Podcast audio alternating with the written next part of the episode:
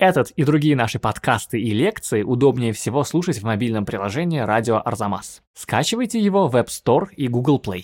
Это медалисты, может быть, мы бы сейчас сказали, да? Чемпионы. Выключенность из художественной среды, она, конечно, травмировала. Хруст французской булки тут не спасает. Нет, нет, тем более, что дорого.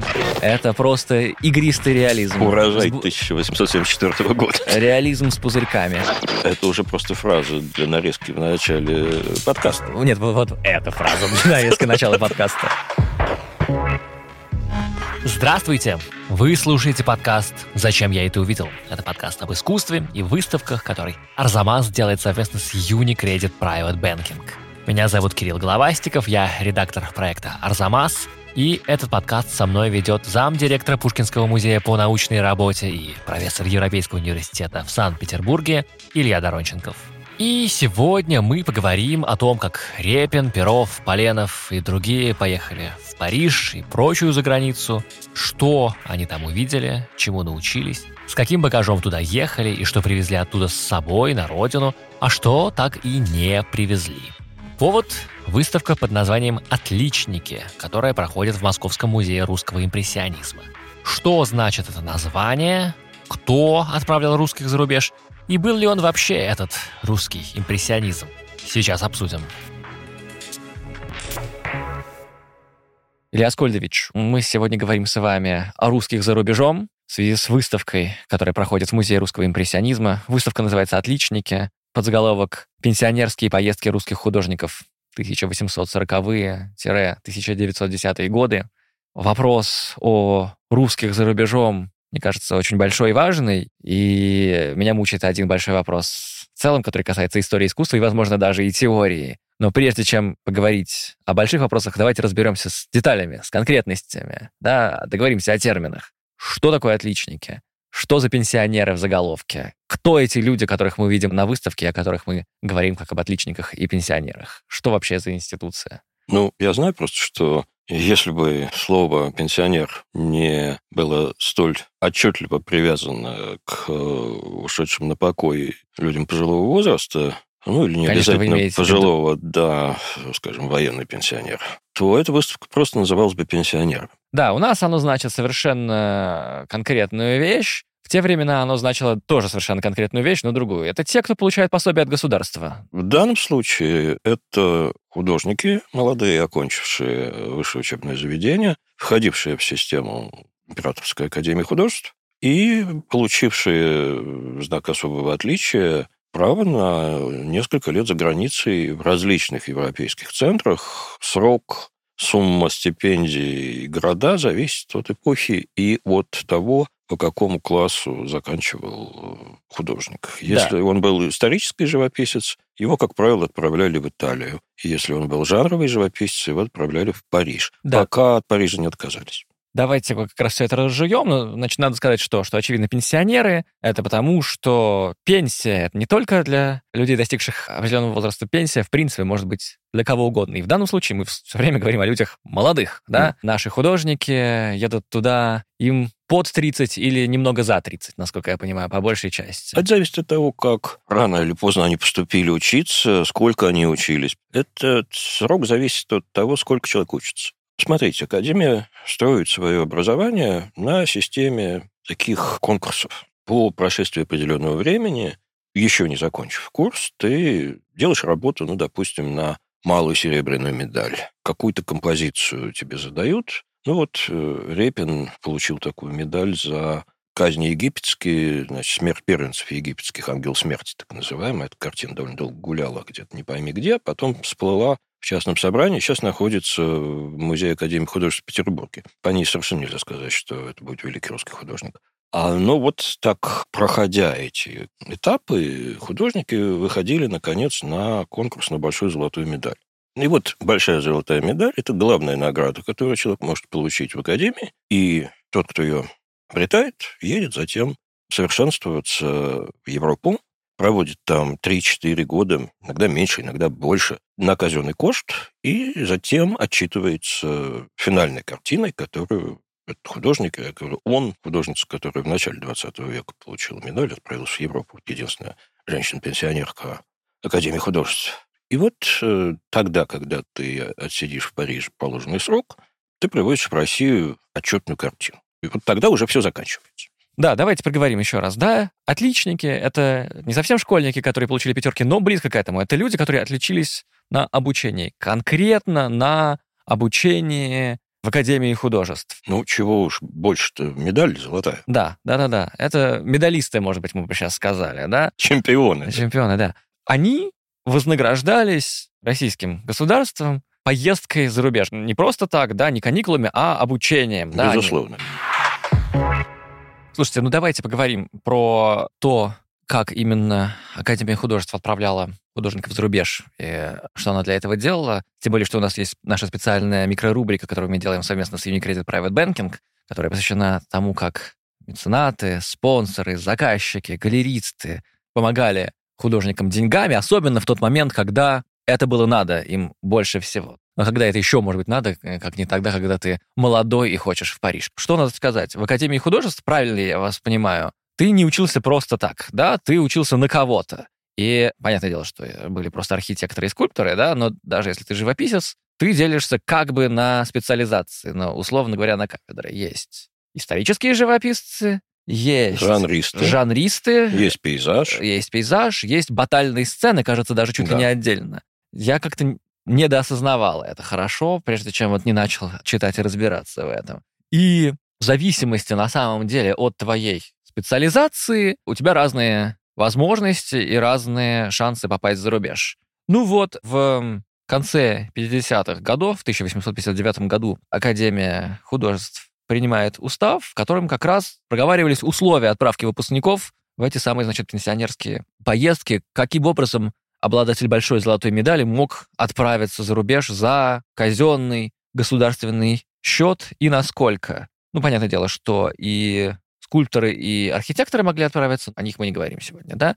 Тогда я сразу скажу, что устав менялся, поэтому все это менялось в 8 тысяч раз. Но тогда, в 59 году, проговаривалось, что большая золотая медаль гарантировала историческим живописцам 6 лет за границей, а художникам ландшафтной, баталической и народных сцен, ну, то есть пейзажисты, баталисты, жанристы, три года в Европе и три года на родине, но тоже с сохранением пособия.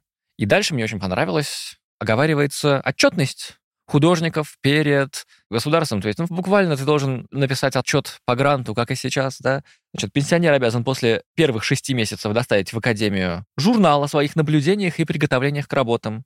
Засим каждый год отдавать отчет Академии о производимых работах. И кроме того, ежегодно присылать какое-либо произведение свое в том именно роде, за которым получил медаль. То есть, пожалуйста, отрабатывай то, за что мы тебя учили. А потому что если ты хочешь поехать в Париж и только голых женщин рисовать, нет, нет, нет, ты у нас баталист. И кроме того, каждый из выпускников должен посещать известные галереи Европы и сообщать Академии о результатах своих посещений, описывая, какие именно произведения искусства ты выбрал предметом своего изучения, какое влияние имело это на развитие твое, и написано в уставе. Вообще старайтесь осознавать в самом себе и представлять доказательный отчет о своих художественных впечатлениях. Ну, то есть буквально как на лекциях. Покажи конспект лекции в доказательство того, что ты не прогулял. А представляете, если это все сохранилось какой-то материал прекрасный. Да, ой, интересно, действительно. Как всегда, строгость всего такого обычно э, компенсируется необязательностью. Что-то мне странно представить, чтобы Репин конспектировал,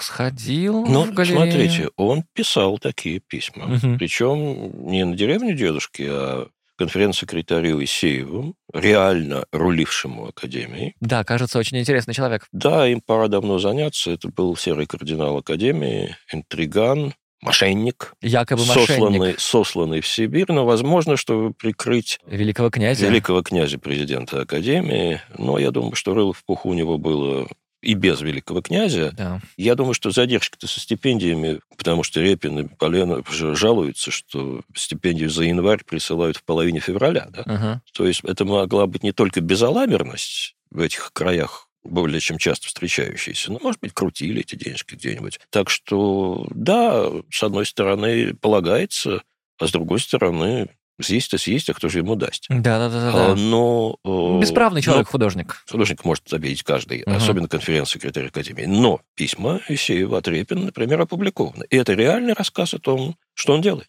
Куда ходит, что смотрит. Жутко любопытно. Давайте уж тогда скажем и о деньгах. Это уже касается более позднего периода. Инструкция для пенсионеров уже от 68 года. Все снова меняется немножко. На 6 лет сохраняется право на выезд за границу только историческими живописцами. Ну, мы с вами говорили много раз. То время историческая живопись — это вершина пирамиды. Мастера пейзажного, бытового и батального жанра в течение трех лет живут и работают на содержание государства в России. А дальше так написано. Для тех из них, кто все же выезжает в Европу, то есть, видимо, какие-то возможности на самом деле были, я не буду скрывать, до конца этого не понимаю. А дальше цитата. «Производится содержание по 300 червонцев в год, и кроме того, по 200 червонцев путевых, то есть 200 червонцев на путь туда и 200 червонцев на путь обратно. Деньги на проживание переводились выпускникам Императорской Академии Художеств раз в 4 месяца. Ну и по-прежнему оставались очень строгими требования к отчетности.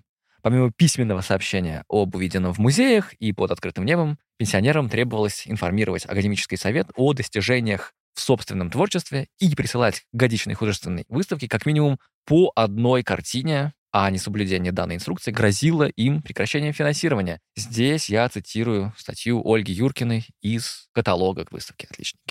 Да, ну, как я сказал, это будет еще меняться. Впоследствии денег Академия, например, будет давать немножко больше, но их все равно будет точно так же не хватать. Это большая история. В частности, в 1979 году деньги, с одной стороны, прибавляют, с другой стороны, срок сокращают до 4 лет. И дальше прекрасная цитата. «Шестилетнее пребывание за границей слишком отдаляет молодых русских художников от Отечества».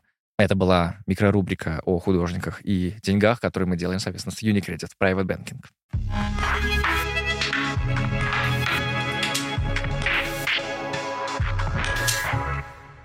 Они должны были там учиться искусству, они должны были смотреть на прекрасное, на коллег-живописцев зарубежных, на то, что там в местных музеях, и отчитываться, отчитываться, отчитываться. Да? Я... Ну да, смотрите, в целом это так. Это, конечно, завершение образования, но тут нужно вот в чем себе отчет отдавать. Это, во-первых, практика универсальная любой академии. Франции, Эколь де Базар, в Королевской академии в XVIII веке существовала так называемая римская премия. Художник, сдавший экзамен, написавший картину, ну вот э, Давид Жак-Луи поехал туда с четвертого раза. Да. Четыре попытки получить золотую медаль. Наконец он пишет э, ну, дико смешную картину. Врач-резистрат узнает причину болезни царевича Антиоха и, наконец, отправляется в Рим, где, собственно, с ним и происходит эта волшебная трансформация из банального барочного, позднебарочного художника, он превращается в такого резкого, лаконичного спартанского классициста.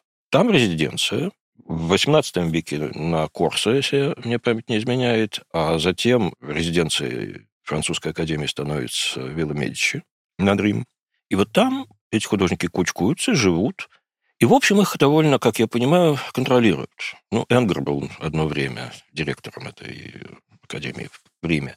А вот у нас, мне кажется, Академия довольно быстро пустила это все на самотек. Чего наша Академия никогда не делала, она не стремилась интегрировать своих выпускников в западную художественную среду. Ну, давайте возьмем Репина в качестве примера.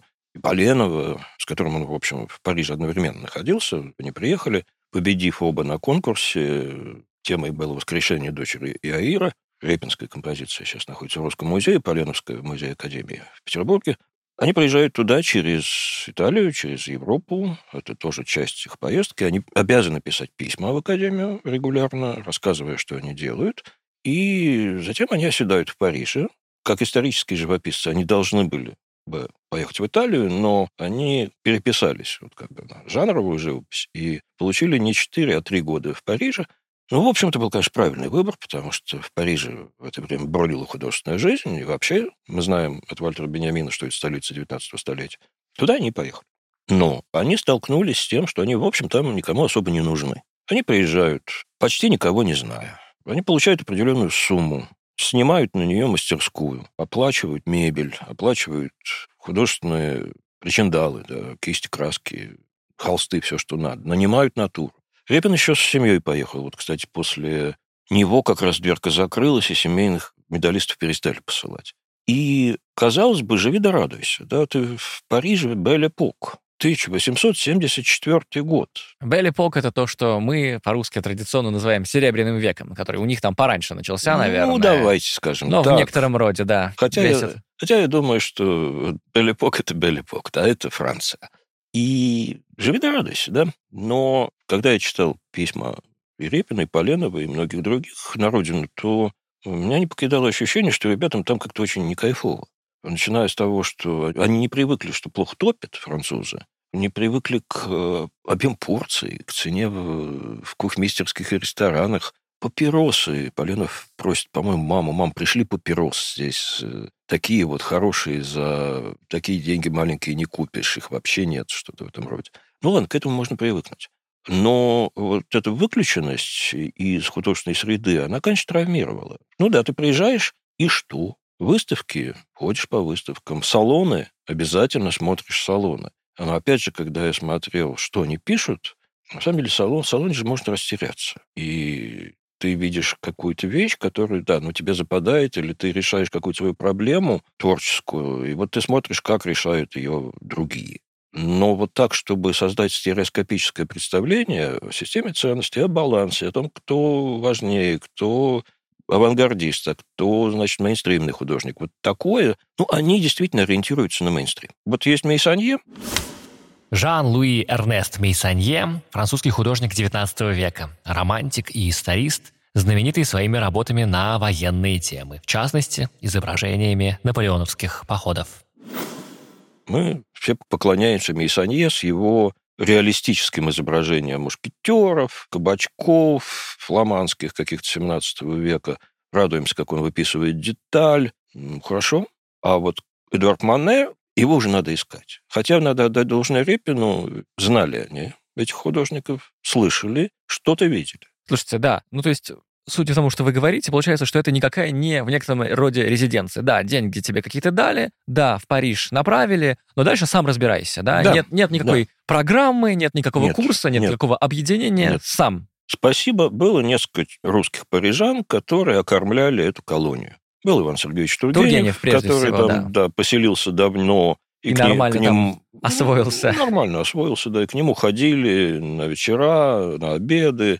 Был Александр Боголюбов, э, очень примечательная фигура, моряк, живописец, маринист. Если можно сказать, друг наследника Александра Александровича, во всяком случае, доверенное лицо, советник при приобретении картин. А Этот государь действительно интересовался искусством и собирал, в отличие от своего отца или своего сына.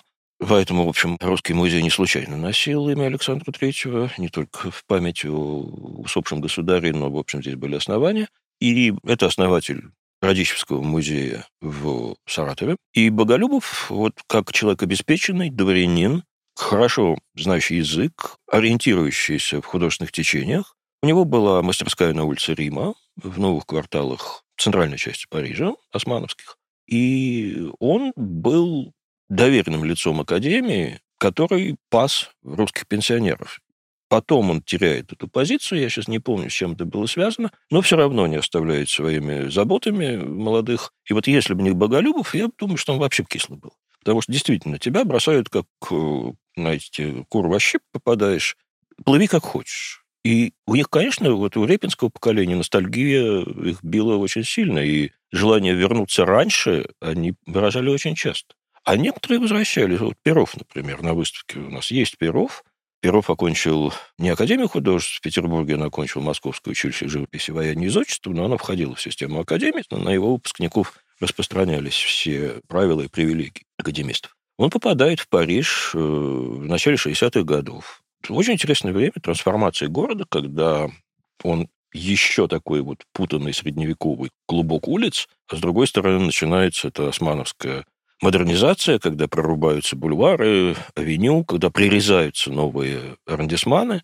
Вот как раз он и Репин живут в одном районе у подножия Монмартра, где довольно дешево, где тусуются художники, в нескольких кварталах веселые места вроде улицы Бреда или Пляс Пегаль. Пирог живет, кстати, на одной улице с Уистлером, практически в то же самое время. Но вот проблема в том, что если бы они встретились, им даже поговорить бы не получилось, потому что, ну, не, дело даже не в том, что Перов просто не понял бы, про что Уистлер, а потому что Перова интересовал вот жестко Мейсанье. И, надо сказать, он на него смотрел, учился у Мейсанье, естественно, глядя на его картины на выставках или где-нибудь в магазинах. И кое-чего почерпнул. Он стал тоньше писать, он стал видеть нюансы, он уделял внимание завершенности. В общем, Перов после Парижа немножко другой. Но Перов просто не смог с ним договориться, потому что есть у меня ощущение, что Перов просто не знал французского языка. Да, это душераздирающие подробности, конечно. Но мы не уверены в том, что он его знал, и, скорее всего, он мог, ну, десятком фраз, наверное, обойтись. Ну, куда ты денешься, ты все-таки живешь в стране года полтора. С Васнецовым была та же самая картина, хотя Васнецов был не пенсионером, он приехал в Париж с 10 франками в кармане, когда там был Репин, Поленов, Крамской, и, в общем, он сидел на шее у Крамского в большой степени. Да, и единственный твой выход в этой ситуации – это вращаться в кругу своих, то есть тусоваться среди русских, и, ну что, Совершенно верно. пьешь вино и вздыхаешь о том, как хорошо время на родине проводил. Ну, как упоительные в России вечера. Да, да, да. да, да. Хруст французской булки тут не спасает. Нет, нет, тем более, а, что дорого. Вернемся к Перову. Вот это как раз пример фиаско, да, потому что вот он живет, он должен написать картину в бытовом жанре. Он выбирает развлечения парижские. Что он может еще выбрать? Он выбирает то, для понимания чего не нужен язык. Вот отчетное письмо Перова. И вот представьте, вы профессор, который послал студента за кордон.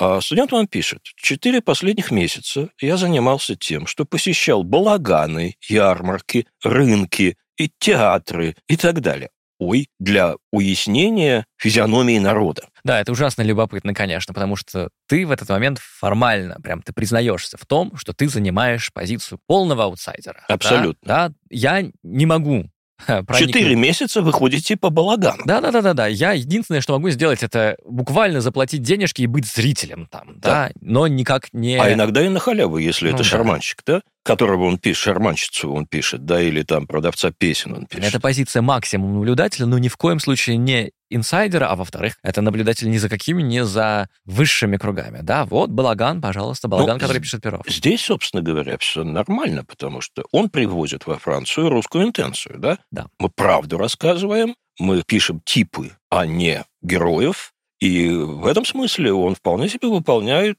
программу «Русский реализм». Перов пытается написать большую картину.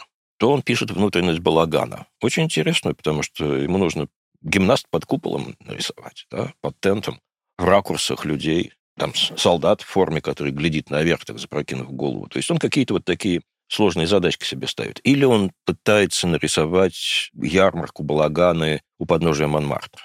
У него не очень это получается, потому что, ну, мы же знаем Перова в основном как композитора маленьких сцен, да, там 3-4 персонажа, тогда у него все нормально. А многофигурно ему явно не дается. И что делать Перов? Он пишет письмо, опять же, в Академию, где декларативно говорит, я русский художник, я не вижу смысла в своем пребывании здесь, я считаю своим долгом писать родину, изображать русских людей, я возвращаюсь. Ну, в общем, за патриотической риторикой, за риторикой миссии художника, конечно, признание фиаско. Да, провал. Провал. Да, это жутко интересно. Это, в общем, наверное, тот вопрос, который дико меня интересует вообще в целом в связи с этой выставкой, да? Мне кажется, в этом плане этот вопрос, который у меня в голове вертится, он не связан с тем, что мы с вами говорим о русских художниках. Вот представим себе, что мы с вами, не знаю, в Дании или в Чили или в Ботсване, неважно где. И вы говорите мне, представляешь, вот тут в нашем музее открывается выставка про то, как наши художники, датские, ботсванские, последние трети 19 века ездили в Париж. Очень интересно. И, разумеется, у меня в голове, неважно о том, о каких художниках я говорю, я могу себе представить, о чем должна быть такая выставка структурно. О рецепции импрессионизма. Сильно огрубляя, понятное дело, что импрессионизм только сам начинается. Первая выставка импрессионизма 74 год, 1800. Но все равно, это те годы, да, это та культура. Рецепция и, возможно, даже, если говорить еще грубее, активнее, да, о проникновении импрессионизма из столицы импрессионизма, это столица культуры того времени вообще, мировой столицы культуры, вот в провинцию, в культурную провинцию, где бы она ни была, в Дании, Москве, где угодно, да. И жутко интересный вопрос, в реальности происходила ли она, эта рецепция, это проникновение в нашу культуру, уже применительно к русским, и если да, то была ли она востребована, потому что вы сами сказали ужасно интересную вещь сейчас, да, что русские художники в принципе, ну, остаются русскими, там, в Париже, и присылая свои работы оттуда, из Парижа. А вот интересно, Кирилл, вы Данию, Ботсвану вы взяли с потолка, а Данию вы нарочно назвали? Ну, про Данию мы много с вами говорили, про то, как скандинавы в этот момент отличились. Данию скорее случайно назвал. Мне надо было каких-нибудь европейцев назвать. Давайте все-таки повторим тогда, даже если мы об этом когда-то говорили, что это очень показательный пример скандинава. Коротко говоря, на Всемирной выставке 70-х годов французская критика умыла скандинавские разделы, обозвала их всеми плохими словами, сказала, что это галимая провинция, отстой, и, в общем, плохо это все. Наши бы обиделись, я думаю, подозревают, да, и сказали бы, да не надо нам вашего Парижа, нас здесь неплохо кормят. А вот скандинавы, вместо того, чтобы обидеться и замкнуться в своем коконе, они, напротив, потянулись в Париж. Там десятки скандинавских художников проводили годы в Париже, выставлялись в салонах. В иной год там четыре десятка скандинавов выставлялось. Да, это очень много для периферийных школ. И они там как раз набирали этот опыт. И вот что интересно, это, в общем, характерно и для наших. Да про импрессионистов они, конечно, знали. Но ориентировались те же скандинавы не столько на импрессионистов, сколько на то, что в зарубежной литературе называется натурализм. В нашем русском лексиконе гуманитарном это плохое слово. Да? Это, на самом деле это, конечно, наследие советской пропаганды, когда формализм и натурализм были Сциллой и Харибдой, между которым надо было просачиваться хорошему советскому художнику. Но терминологически натурализм – это форма реализма, это мы знаем по романам Золя. Да, Золя – первая ассоциация, абсолютно, разумеется. Абсолютно. Так вот, есть золоизм, и в живописи. Бастиан Лепаш, Фриан. Ну, что имеется в виду, если уж говорить о Золя, да? Это не просто реализм социальный, да, но это какой-то он реализм, во-первых, более утрированный, более физиологический, возможно, более неприглядный. В этом смысле натурализм. Да, с другой стороны, это все классно написано. Угу. Вот возьмите... А, э, типа, э, вкусно, как знаете, вкусно. сейчас говорят. Да, да, вот совершенно верно, да. Причем это, в общем, как бы еще и такой сленг художнический. У нас этой живописи мало. Все-таки Сергей Иванович Щукин и Иван Абрамович Морозов, они пришли, когда это уже не носили. А вот Сергей Третьяков купил знаковую вещь в Пушкинском музее висит, Жульбастьян Лепаш «Деревенская любовь». Угу, конечно, Вот это да. идеальный образец такого натурализма. Он чуть более слащавый, чем, в общем, Золя бы одобрил, но это прекрасный пример. Это реализм, а с другой стороны, это живопись, когда ты получаешь удовольствие от того, там, какие растения, какие листики желтые, того, как фактура кожаных штанов у молодого человека передана. Ну, я бы сказал, если уж мы говорим об этой выдуманной вещи, как разница между реализмом и натурализмом, да, то я бы сказал, что разница здесь, конечно, это не знаете, как реалисты ранние, они сравнивали себя с хирургами, да, с наблюдателями. То есть должна быть физиология Петербурга, да, ты, ты отстранен, ты как ученый. Здесь наблюдение очень пристрастное, прям заинтересованное, мне кажется, да. Точно так же, как Золя в некотором роде, ну, не знаю, или все его друзья, они описывают беды, злоключения своих персонажей, но они с интересом, с пристрастием. А как, ну, как там низко они пали? Но мы же не будем верить Золя на слово, что это дистанция. Никакая это не дистанция. Не конечно. дистанция. Вообще Золя прям смотрит под юбки. Но это уже просто фраза для нарезки в начале подкаста. Нет, вот, вот эта фраза для нарезки начала подкаста. Ну вот, значит... Э, а потом пройдя в эту школу натурализма и вернувшись назад, скандинавы очень часто переключались на свое родное, на саги, леса, филинов. Лыжи, северное сияние. Совершенно верно. Икея, да. Но при этом скандинавы переключались на свое с учетом тех уроков, которые получили в Само центре собой. мировой культуры. И вот мой вопрос, так же ли наши, да? Потому что вот есть наши. С чем ассоциируются у нас наши? Передвижники, конечно. Вот есть наши передвижники с их установками, с их главными темами, с их взглядом, с их, значит, перспективой, да? Вот они едут в Париж, где у местных художников взгляд, перспектива, темы другие. Вопрос, они скорее усваивают это, другое, то, что идет от Барбизона, вплоть до, там, не знаю, импрессионистов, да? Или они смотрят на это и говорят, нет, мы-ка лучше-ка останемся больше передвижниками и вообще не будем это впитывать, останемся с собой. Отличный вопрос. Если мы посмотрим, например, опять же, вот на поколение Перова, Репина, потому что позже стало немножко по-другому.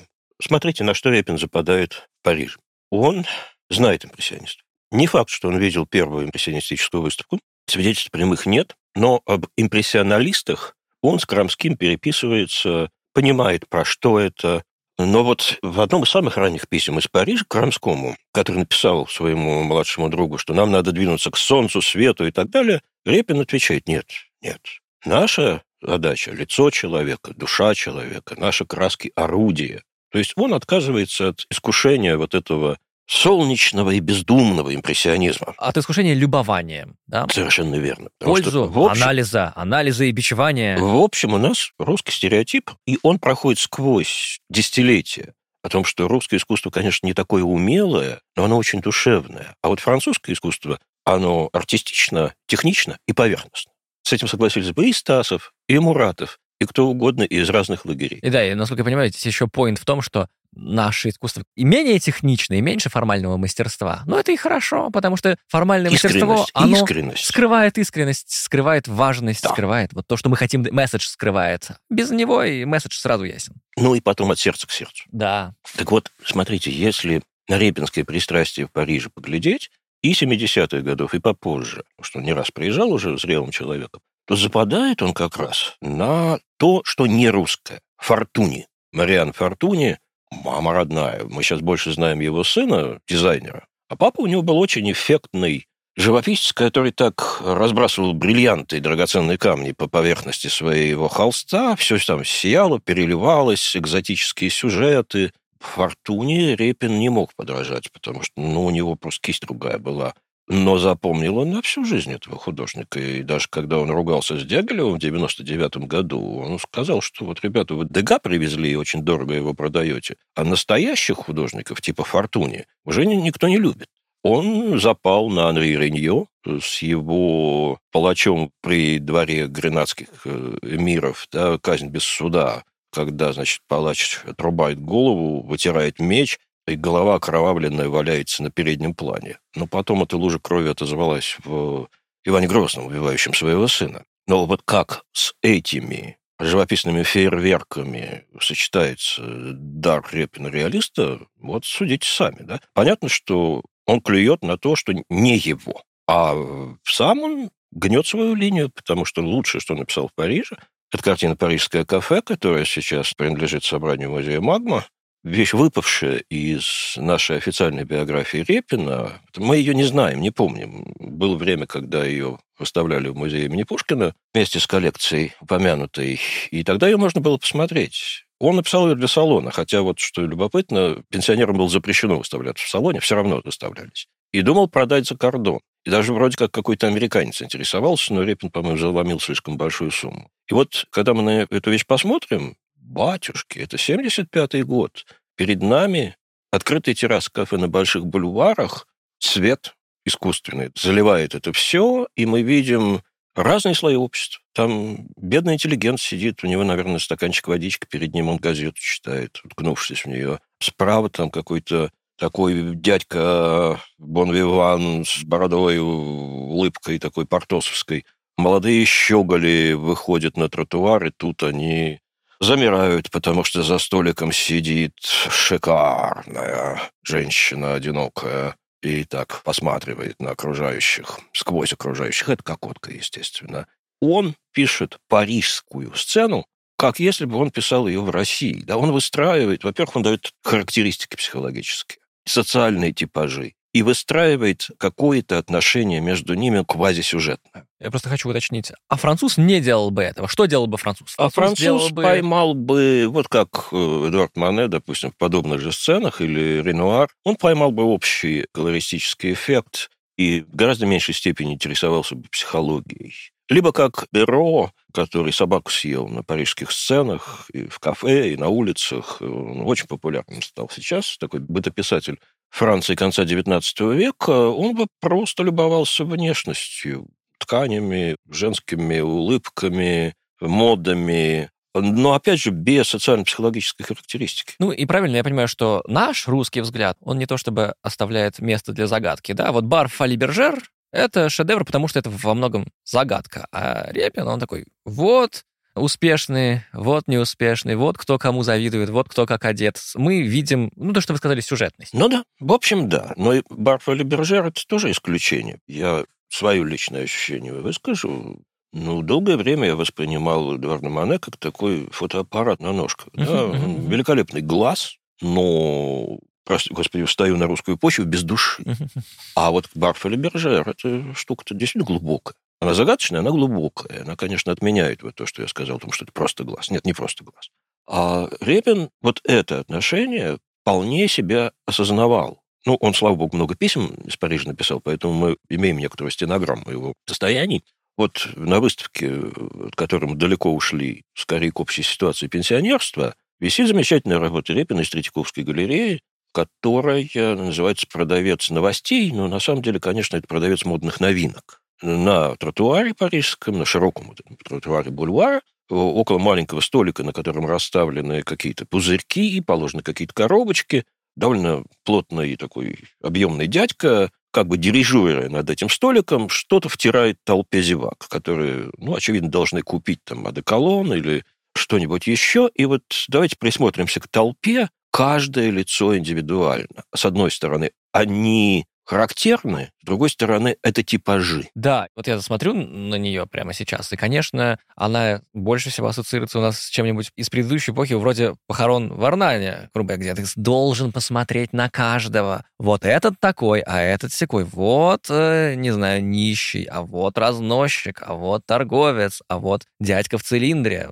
А может быть, это кюре, а может быть, кто-то еще, mm, да, да, вот это действительно такой русский взгляд. И Репин как-то говорит в одном из писем, мои модели, ну, очевидно, те, кого он пишет, говорят, что у нас такого нет. Вот такого фиксации на типе. Ага, да. Толпа распадается на сумму своих составляющих. Она... А у, у Клода Мане она была бы толпой. Угу, да. Вот что еще нужно сказать. Мы подчеркиваем сейчас некую отчужденность от Парижа, именно этих людей, но что эта отчужденность им давала? Да, вот они действительно в обществе спектакля находятся, да, как учил нас Ти Джей Кларк, а Ти Джей Кларка учил Гедебор. И будучи чужаками, они ухитряются сделать вот что. Следите за руками, что называется. Да? Парижское кафе – это лейтмотив живописи конца XIX века. Балаганы, парад, то есть вот этот тизер балаганного представления, который бесплатно на просцениуме балагана предлагается. Там музыканты, клоуны, обязательная девушка в мини-юбке с красным лифом. Это пишут все, включая Сюра. Так вот, оказывается, что и Васнецов, пишущий балаган в окрестностях Парижа, и Репин, пишущий парижское кафе, они к этой теме подходят очень рано, одними из первых в мире, в чем-то раньше французов. Понятно, что балаганы изображались всегда. Народные... Потому что они аутсайдеры, и в то место, в тот центр, где французы их как бы не подпускают, поэтому они вынуждены писать, да, задворки парижской жизни, которые Какие же Париж... это задворки? Кафе? Кафе нет, да, балаган, да, мне кажется. Это нечто характерное. Смотрите, Большой бульвар построены незадолго до этого. Да-да-да. Такие кафе – это детище бульваров. Это тебе не кабачок в переулке. Угу. Я думаю, что вот эта позиция, если это объяснять аутсайдерством, то это, конечно, свежий взгляд. Что еще любопытно? Вот на той же выставке есть два замечательных репинских этюда. Один из Третьяковской галереи, другой из Вятского музея. Они маленькие. Он их написал где-то на натуре, точнее, мы даже можем сказать, где, но уже не увидим этого места, потому что оба они написаны на Монмартре. Собственно, в это время Монмартр только прирезан к Парижу в качестве нового округа, и вот эта богема тусуется около площади Пегаль, живет там и ходит писать холм еще не застроенный, смотрит на Париж с него, и вот эти вот э, тюдики, где дорога поднимается на пригорок, а с него за забором и каким-то сараем каменным открывается Париж, который мы не в состоянии рассмотреть, но мы видим, что там далеко и, и город. А э, Вятский этюд ну, еще интереснее и в живописном отношении. Мы смотрим как бы чуточку снизу на холм и Брандмауэр. Ну, там Казимир Северинович, здравствуйте, там белый квадрат. И вот здесь о маргинальности можно петь соловьем, потому что если мы прочитаем Ти Джей Кларка, помянутого уже английского историка искусства, писавшего Курбе, о Эдуарде Мане в его книге «Мане и Париже» как раз есть замечательный раздел, анализирующий взгляд художника на то пространство, которое еще не город и уже не деревня. Он рассматривает, в частности, Ван Гога и его пейзажи этих мест. Ну, собственно говоря, Репин пишет те же самые места, что Ван Гог через 10 с лишним лет И вот тут ты очень хорошо понимаешь, что не только ты маргинал, ты еще и выбираешь маргинальную территорию, которая ничья. Слушайте, у меня ужасный вопрос к вам. Выставка «Отличники» проходит в музее русского импрессионизма. Ужасный вопрос такой, был ли русский импрессионизм? Вот мы смотрим на художников, которые съездили, в том числе и в 70-е годы, и в 80-е годы, в Париж. Ну вот Репин 70-е годы был там, да. Посмотрели, но как-то, ну, влияние испытали, несомненно, но как-то вот не привезли импрессионизм в Россию потом, не занесли эту болезнь. Когда мы говорим о истории русского искусства, какой абстрактный взгляд у нас? Передвижники, потом сразу модерн, мир искуснический, а дальше уж и до авангарда недалеко. Смотрите, здесь э, существует две точки зрения.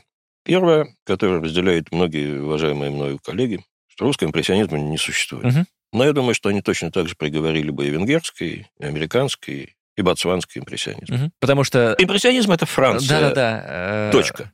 Да, и как это говорят, импрессионизм производится только в специальном историческом регионе, а все, что не там, это просто игристый реализм. Урожай С бу- 1874 года. Реализм с пузырьками. Мгм, да. А это одна позиция. Я бы не сказал, не исторически конкретно, а она, конечно, привязывает импрессионизм к прекрасной Франции, да, вот к Иль-де-Франсу, к Нормандии, А там еще немного и Прованс. а там еще немного Прованс, Гасконь и Мгм, так далее.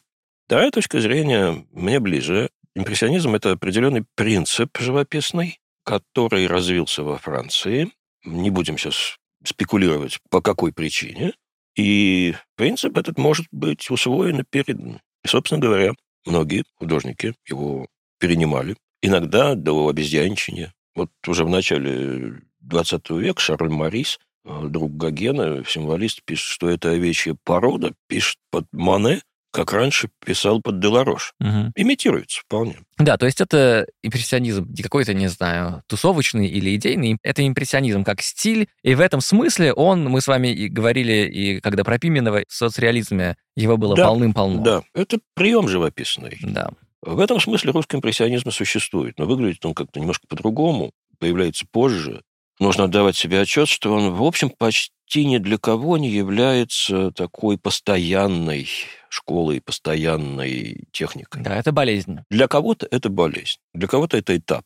Ну, вот как для Ларионова, который был одним из лучших русских импрессионистов, да, он довольно быстро за несколько лет через эту стадию прошел. А Да, надо еще помнить же, что, во-первых, все русские импрессионисты опаздывали сильно. Ну, это уже, вы говорите, Ларионов, десятые годы. Сколько лет Мане в это время? У него борода просто... Ну да, у До него уже пола. до пола борода. Да, а во-вторых, надо помнить, что э, слово импрессионизм не обязательно значило вот эту конкретную стилистику, а многие русские, ну, известный факт, что Бурлюк, кажется, говорил, что мы импрессионисты в значении, не в значении мы импрессионисты, для нас Бурлюк типичный авангард, какой импрессионизм, да, что импрессионисты мы в значении мы делаем что-то новое, революционное. Но это был ярлык э, синонимичный авангарду, Мгм. пока это слово не придумали, да, Да, или когда да. они стали использовать слово футуризм, Да. который столь же неконкретно, как импрессионизм. Но если посмотреть русскую прессу 1890-х годов, то они пишут импрессионисты и декаденты через запятую, и, главное, не очень понимают ни что такое импрессионизм, ни что такое декаденство. Плохо знаем еще в это время. Мгм. Плохо. Ну вот мы говорили все больше о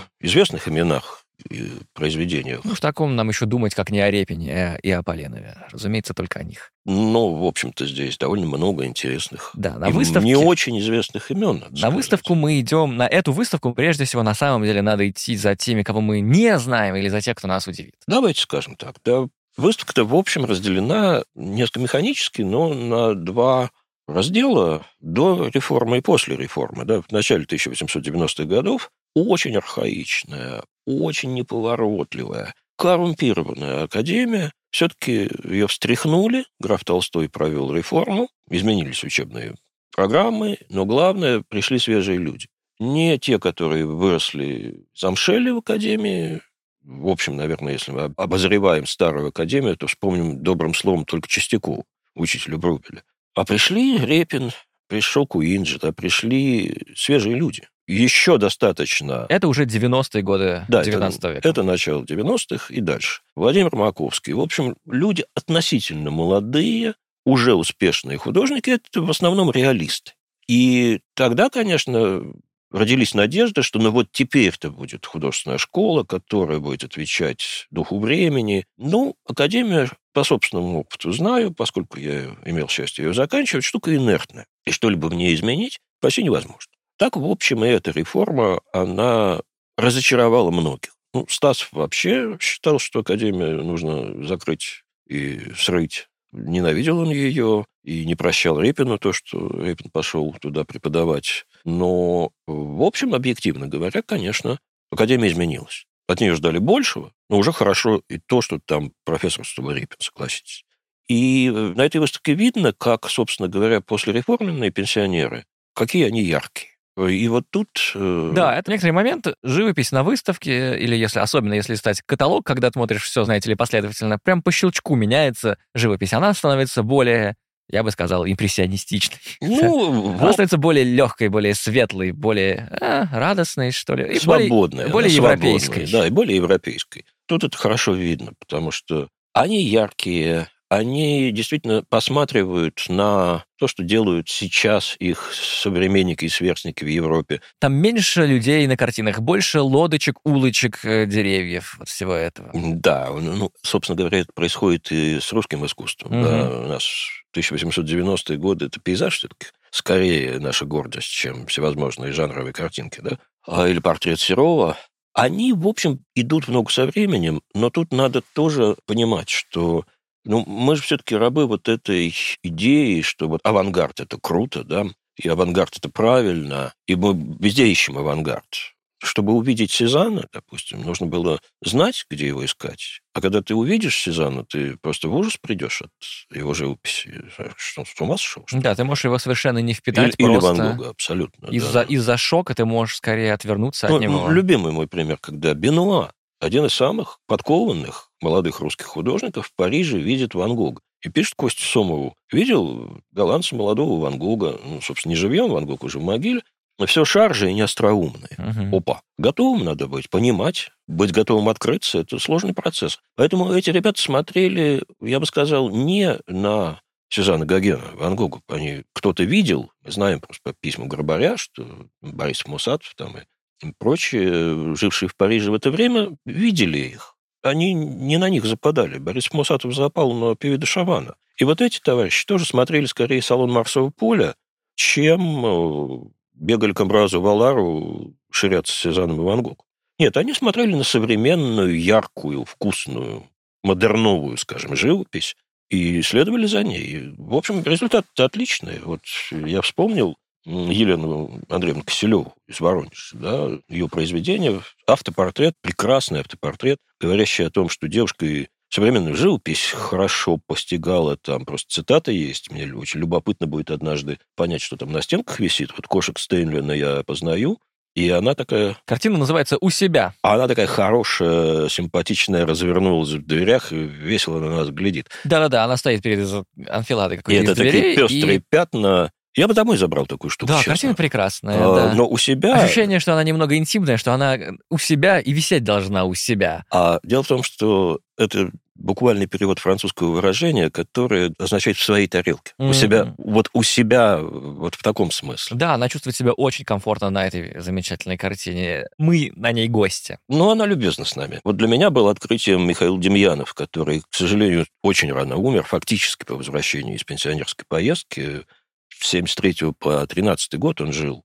И тут ты видишь, насколько свежий у него взгляд. Он, с одной стороны, следует каким-то стереотипам. Ну, вот парусные лодки у причала. Да-да-да, очень французские. Французские, да. а с другой стороны, маркисты. так Европа пишет. Угу. И вот таких мотивов у него много. Ну, я так представляю, приехал он в Нормандию, или он приехал, я не знаю, в Антип, и, и пишет вот такое. А с другой стороны, рядышком висит какой-нибудь вид Сорента ты понимаешь, что вот так пишет Европа теперь. Нет, это не кубисты, это не фависты, но это крепкая, добротная, современная живопись.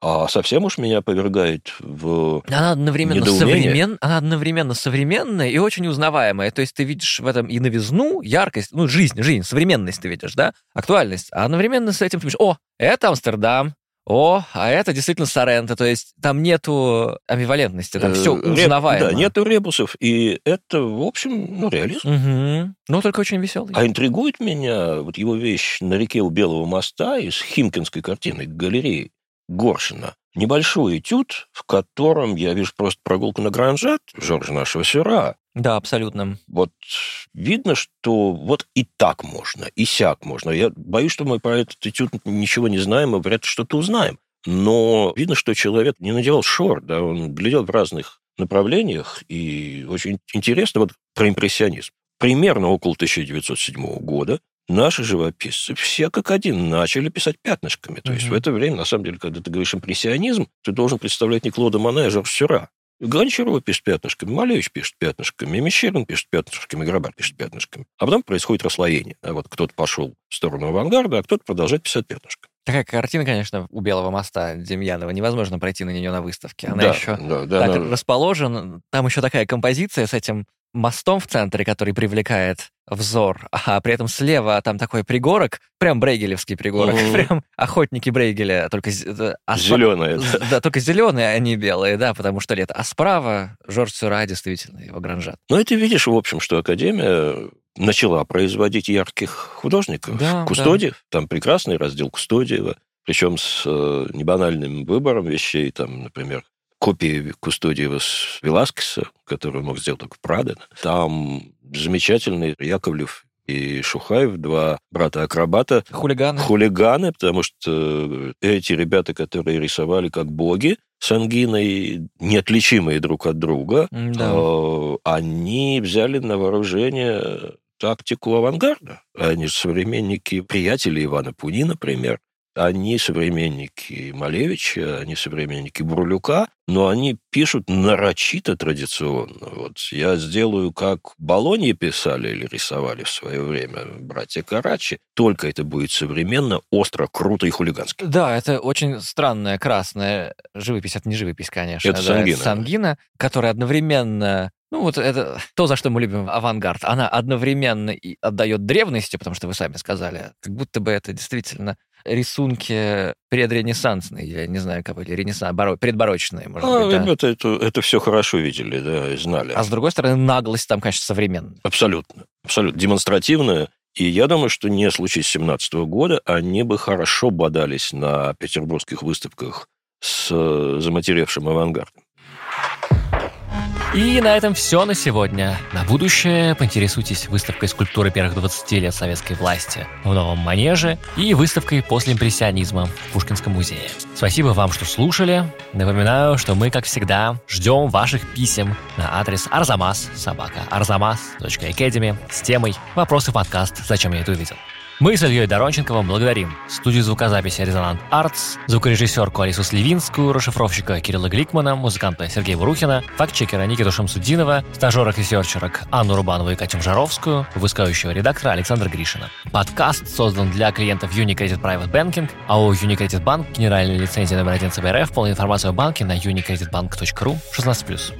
Этот и другие наши подкасты удобнее всего слушать в мобильном приложении «Радио Арзамас». Установив его и оформив подписку, вы получите доступ ко всем подкастам, курсам и другим аудиоматериалам Арзамаса, в том числе тем, которых вы не найдете больше нигде. Скачивайте приложение «Радио Арзамас» в App Store и Google Play.